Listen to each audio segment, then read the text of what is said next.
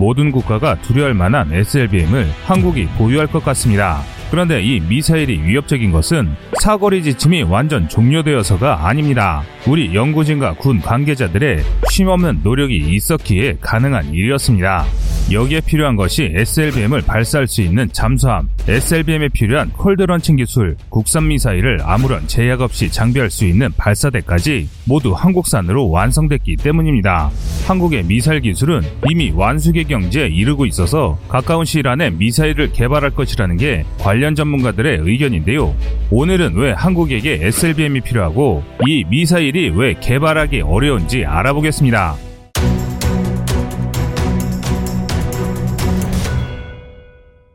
SLBM 하면 다들 핵무기를 떠올리시는데요. 사실 SLBM은 아주 치명적인 핵무기 운반 체계입니다. 그런데 왜 잠수함에 쏘는 미사일이 치명적인 것일까요? 대부분의 많은 분들은 갑작스런 기습의 효과 때문이라고 답하실 텐데요. 이렇게 답하셨다면 SLBM의 반만 알고 계신 겁니다. SLBM이 치명적이고 절대적인 핵무기의 대명사가 될 수 있는 이유는 3대 핵전력 중 상호 확증 파괴 MAD 2차 보복 능력을 맡고 있는 핵심 전력이기 때문입니다. 상호 확증 파괴 MAD는 축약된 단어의 발음을 그대로 읽으면 미쳤다라는 영어 단어 mad와 같은 발음인데요. 그 개념이 정말 들리는 소리와 같이 미친 발상이기 때문에 MAD의 개념을 이해한 사람들은 모두 고개를 끄덕이게 됩니다. MAD의 개념을 간단하게 요약하면 만약 네가 날 죽인다면 나도 너를 죽일 것이다 라는 개념의 전략입니다. 예를 들어 대한민국이 핵보유국이 됐다는 가정하에 적성국이 한국의 모든 도시와 시설, 사람들을 몰살시키는데 약 100발의 핵미사일이 필요했을 때 이때 중국이 200발의 핵미사일을 한국에 쏜다면 핵미사일이 도착하지 않더라도 대한민국의 멸망은 확정된 것이나 다름없습니다. 하지만 그럼에도 우리가 가진 미사일들은 아직 파괴되지 않았고 장착한 핵탄두 역시 건재할 것입니다. 따라서 중국의 핵무기가 도착하기 전에 중국의 공격을 감지한 우리 군은 중국을 향해 보유한 모든 핵무기를 발사하게 됩니다. 이를 경보 즉시 발사 LOW라고 하는데요. 목표는 상호 공멸의 위협을 통한 전쟁 억제입니다. 대한민국이 핵으로 멸망한다면 중국 역시 핵으로 멸망한다는 사실을 인식시켜 핵 공격 자체를 시도하지 않도록 하는 겁니다. 한국에 대한 전면전이나 핵공격이 곧 자국의 멸망이 된다는 걸 인식시키는 것인데요. 중국이 샨샤댐을 선제 공격당하거나 우리가 핵공격을 가한 것이 아닌 이상 적성국이 우리를 먼저 공격할 리가 없게 되는 겁니다. 이 로우는 ICBM이 본격적으로 등장하기 전부터 상호 확증 파괴의 핵심 개념이었습니다. 당시 미국과 소련은 양측의 국경과 가까운 시베리아와 알래스카 인근 북극지대에 다수의 폭격기를 배치했는데 이들은 식량과 물자가 떨어질 때까지 공중에서 연료를 보급받으면서 언제든 적을 공격할 수 있도록 준비하고 있었습니다. 그러다 명령이 떨어지면 이후 상대에 대한 전면 핵공격을 시작하는데요. 그러나 만 킬로미터 이상을 비행해 대륙을 넘나들 수 있고 음속에 수십 배로 비행할 수 있는 요격이 불가능한 대륙간 탄도탄 ICBM이 등장하면서 로의 가치는 퇴색하기 시작했습니다. 그래서 각 나라들은 위력적인 ICBM을 대응할 수 있는 2차 보복 능력을 키웠는데 이걸 제2격이라고 하는데요. 적에게 선제 핵공격인 제1격을 맞았을 때 살아남은 전력만으로도 적을 멸망시킬 수 있는 능력을 말합니다. 적성국이 대한민국에게 핵미사일로 공격하더라도 살아남은 우리의 핵미사일 부대의 미사일만 건재하다면 한국은 언제든지 제2격으로 적성국을 멸망시킬 수 있게 됩니다. 그리고 이 사실을 중국이 알게 된다면 중국은 기습적인 핵공격조차 의미가 없다는 사실을 알게 되어 대한민국은 어떠한 핵공격도 가해지지 않게 됩니다. 이것이 제2격 또는 2차 보복 능력의 핵심입니다. 그런데 이를 가능하게 하기 위해서는 더 많은 핵미사일이 있어야 함은 물론 동시에 한 발이라도 더 많은 핵미사일이 살아남을 수 있어야 합니다. 그래서 SLBM이 등장하기 이전까지는 ICBM의 생존성을 늘리기 위해 미사일 기지를 안반이 두꺼운 땅속에 짓거나 이동형 발사대에 의존했습니다. 하지만 결국 땅에 있는 이동형 발사대나 위치를 바꿀 수 없는 미사일 기지로 생존성을 확보하는 것은 한계가 있었는데요.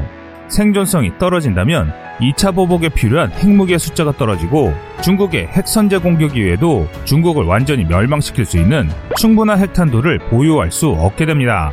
만약 중국이 이런 사실을 알게 된다면 정말 큰 위기가 닥쳤을 때 중국이 우리에 대한 핵 공격을 시도할 가능성이 늘어나게 될 수밖에 없는데요. 이런 문제를 해결한 것이 바로 잠수함 발사탄도탄 SLBM입니다. 잠수함 발사 탄도탄 SLBM은 말 그대로 잠수함에서 발사됩니다. 그리고 SLBM은 원자력 추진이 가능한 핵 잠수함에 탑재됩니다. 이렇게 SLBM을 탑재한 원자력 잠수함을 전략원잠 SSBN이라고 하는데요. 미사일을 싣지 않는 대신 적의 전략원잠을 사냥하는 공격원잠 SSGN이나 일반 재래식 잠수함 SSN과 달리 철저하게 적의 도시와 군부대 등 국가 자체를 공격하는 무기계의 황제입니다. SSB에는 식량과 물이 떨어지기 전까지 수개월간 바다 위로 떠오르지 않고 작전이 가능해 태평양이나 대서양 등 적의 영토와 가까운 지역에서 머뭅니다. 그러다 자국이 타국의 핵 공격을 받았을 때 보복을 수행하는데요. 방식은 크게 두 가지입니다. 2차 보복을 하라는 상부의 최후 명령을 따르거나 일정 시간 이상 상부와 통신이 두절됐을 때 함장의 자체적인 판단으로 핵 공격을 결정합니다. 그러므로 전략 원점에서 발사되는 SLBM은 설령 국가가 멸망하고 지상의 모든 시설과 부대가 적의 기습 공격에 전멸당했더라도 적에 대한 전면 공격을 수행할 수 있습니다. 철저한 신원조사를 거친 엘리트 인원이 깊은 바닷속에 폐쇄되어 있기에 간첩의 침투나 협박을 통한 회유도 불가능합니다. 그렇기 때문에 2차 보복을 수행할 수 있는 충분한 숫자의 SLBM을 보유한 전략 원점을 가진 나라는 전략 원점이 바다에 있는 한 절대 핵 공격을 받지 않습니다.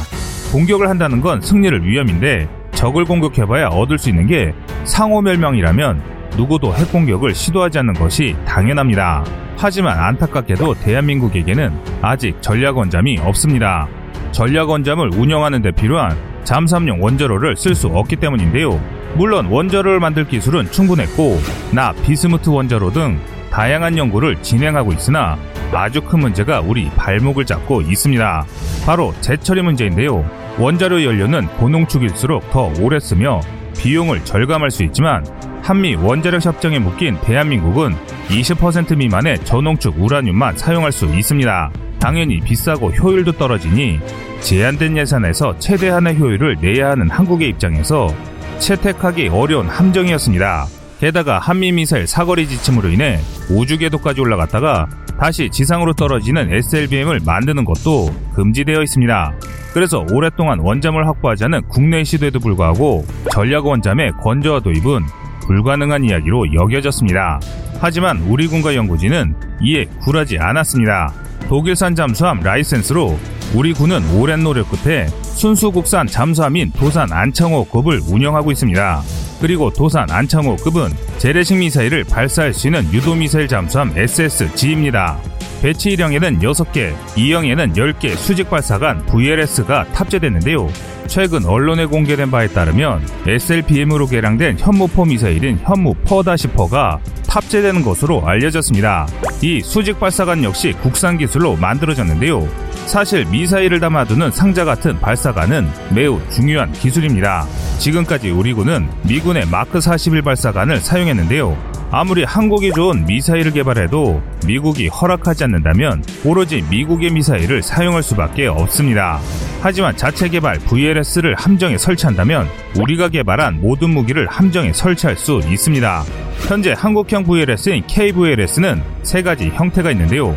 마크 41과 유사한 크기로 각종 함대함 함대지 순항 미사일을 사용할 수 있는 KVLS-1과 KVLS 한 팩을 넷으로 쪼개 단거리 함대공 미사일인 해공을 발사할 수 있는 KVLS-1의 개량형 함대지 미사일 현무4-2와 잠대지 미사일인 현무4-4를 탑재할 것으로 보이는 KVLS-2가 있습니다. 한마디로 원자력 협정이 미사일 사거리 지침처럼 폐지되거나 낮은 농축 수준으로도 좋은 효율을 낼 수 있는 소형 원자로만 개발된다면 한국은 곧바로 국산 전략 원잠을 개발하고 그에 맞는 SLBM과 그 SLBM을 발사할 수 있는 VLS를 도입할 준비가 이미 끝마쳐져 있는 것입니다. 지난 4월 22일 국방과학연구소 ADD의 신임 소장이 결정됐습니다. 그는 현무2 씨의 개발을 맡았고 현무포의 개발에도 깊이 관여한 박종승 박사인데요. 그는 앞서 대지유도무기 체계실장, 대지유도무기 체계단장 등을 지낸 미사일 전문가입니다. 그가 ADD 소장으로 임명되고 바로 진행한 업무가 미사일 연구원을 신설 및 확충한 것입니다. 그가 소장에 임명될 무렵에 한미 정상회담의 미사일 사거리 침 완전 종료가 어느 정도 나았다는 것을 알 수 있습니다. 이는 현무포 이상의 미사일 개발을 우리 정부가 본격적으로 추진하기 위한 새로운 인사가 이루어졌다는 것이죠. 사실 대한민국의 미사일 개발 역사는 다른 나라 대비 매우 짧지만 찬란한 성과를 보였습니다. 또 우리 SLBM 개발 노력은 오랫동안 꾸준하고 철저하게 이루어져 왔습니다. 비록 핵탄두를 탑재하진 못하겠지만 2030년이 되기 전에 본격적인 SLBM의 개발 성공 소식을 듣는 것도 불가능하지는 않을 겁니다. 앞으로 한국의 진정한 자주 국방을 위해 우리 연구진들의 헌신적인 노력을 부탁드리겠습니다. 여러분의 생각은 어떠신가요? 시청자님의 현명한 의견을 댓글로 남겨주시기 바랍니다. 여러분들의 좋은 의견이 좋은 영상을 만드는데 많은 힘이 됩니다. 이상 꺼리튜브였습니다.